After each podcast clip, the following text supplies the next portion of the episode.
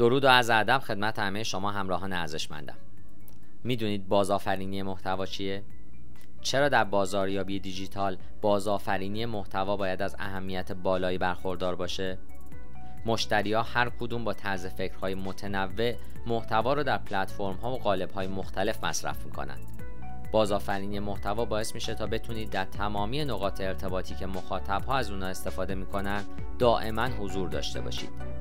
من دکتر علی ناصر حجتی هستم و می‌خوام در این پادکست به موضوع مهم بازآفرینی محتوا بپردازم که می‌تونه تغییرات شگرفی در کسب و کار شما انجام بده. لطفا تا انتهای این پادکست با من همراه باشید. حاضر بودن در تمامی نقاط ارتباطی با مخاطبان باعث ایجاد ارتباط مستحکمتری با اونها میشه که نتیجه اون ایجاد آگاهی از برند و افزایش نرخ تبدیل که ناشی از نرخ کلیک هست خواهد بود.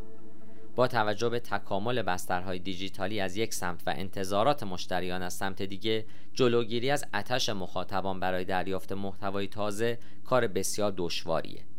بازاریابی دیجیتال کار مغروم به صرفه و مقیاس پذیریه همین موضوع باعث شده تا نادیده گرفتن بازآفرینی محتوا کار اشتباهی باشه. بازآفرینی محتوا به معنای بازیافت محتوا به فرمت های مختلفه. این کار باعث میشه تا تعدد انتخاب های شما برای انتشار محتوا در پلتفرم های مختلف افزایش پیدا کنه. هدف از انجام این کار افزایش دامنه محتوای بازآفرینی شماست. در واقع زمانی که این کار رو با ارائه محتوای جذاب و با ارزش که به مخاطبان فعلی هم ارائه میشه انجام میدین می‌تونین مخاطبان جدیدی رو هم هدف قرار بدید.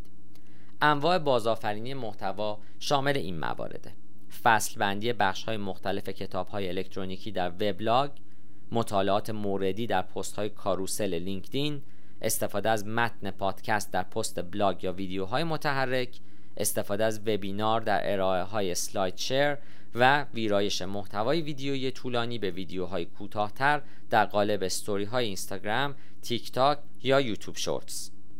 بازآفرینی محتوا مزایای خیلی زیادی در استراتژی های بازاریابی دیجیتال داره. به عنوان مثال صرف جویی در زمان و هزینه انجام میشه.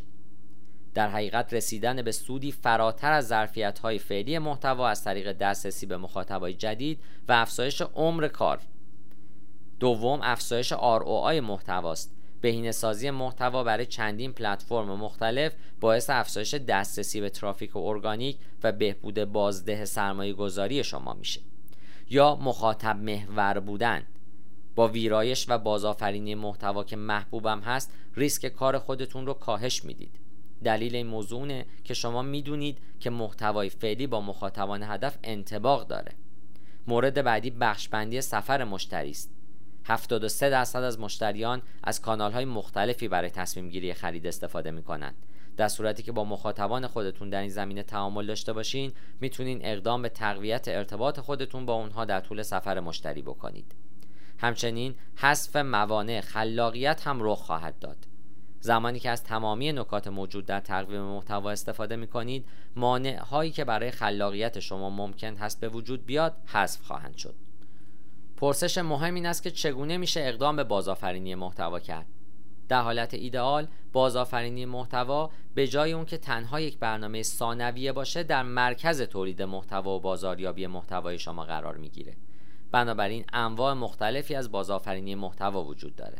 به عنوان مثال بازآفرینی محتوای فعال یعنی استفاده مجدد از محتوا در استراتژی و فرایندهای تولید. بازآفرینی محتوا معمولا به عنوان کاری شناخته میشه که پس از ایجاد یک محتوای اولیه صورت می‌گیره. اگه محتوا را از همون ابتدا به شیوهی تولید بکنید که توانایی استفاده از اون در فرمت های مختلف وجود داشته باشه می‌تونید از انباشته شدن کارها بر روی هم جلوگیری بکنید. نوع دیگه بازآفرینی محتوا واکنش پذیر هست یعنی پاسخ به موفقیت های اخیر. انتخاب دیگه‌ای که برای این زمینه و برای این موضوع دارید این هست که اقدام به نظارت بر عملکرد فعلی خودتون و سپس بازآفرینی محتوا در پلتفرم ها و قالب های مختلف بکنید. این کار باید پس از آزمایش و ارزیابی عملکرد فعلی و جمعآوری داده ها صورت بگیره. این روی کرد به سازمان های خلاق کمک به سزایی می‌کنه چون زمان اولیه برای موفق شدن بسیار بسیار کوتاهه. مورد بعد نگاه به گذشته است. یعنی استفاده مجدد از محتواهایی که همیشه محبوبیت دارند. در نهایت می‌تونید به سابقه خودتون نگاه بکنید و در عملکرد محتوای پیشین دقیق تر بشید و محتواهایی که همواره ارزشمند باقی موندن یا به دلایل مختلف دوباره محبوب شدن رو شناسایی بکنید. از داده های تعامل بلند مدت برای تصمیم گیری های خودتون استفاده بکنید. پس از آپدیت دارایی های فعلی اقدام به توزیع محتوا در پلتفرم های مختلف بکنید.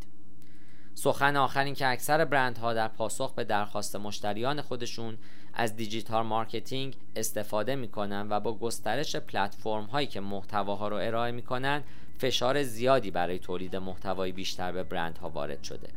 زمانی که از بازآفرینی محتوا در استراتژی های بازاریابی خودتون استفاده می‌کنید می‌تونید تقویم محتوایی خودتون رو همواره پر نگه دارید. شایان ذکر که محتوا در عین حالی که همواره در حال ارائه شدن مخاطب رو هم به سمت خودش جذب می‌کنه.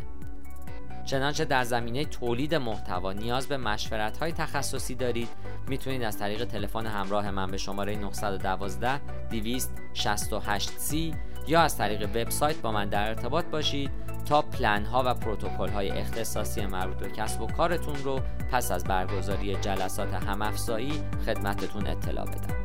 پاینده باشید و برقرار.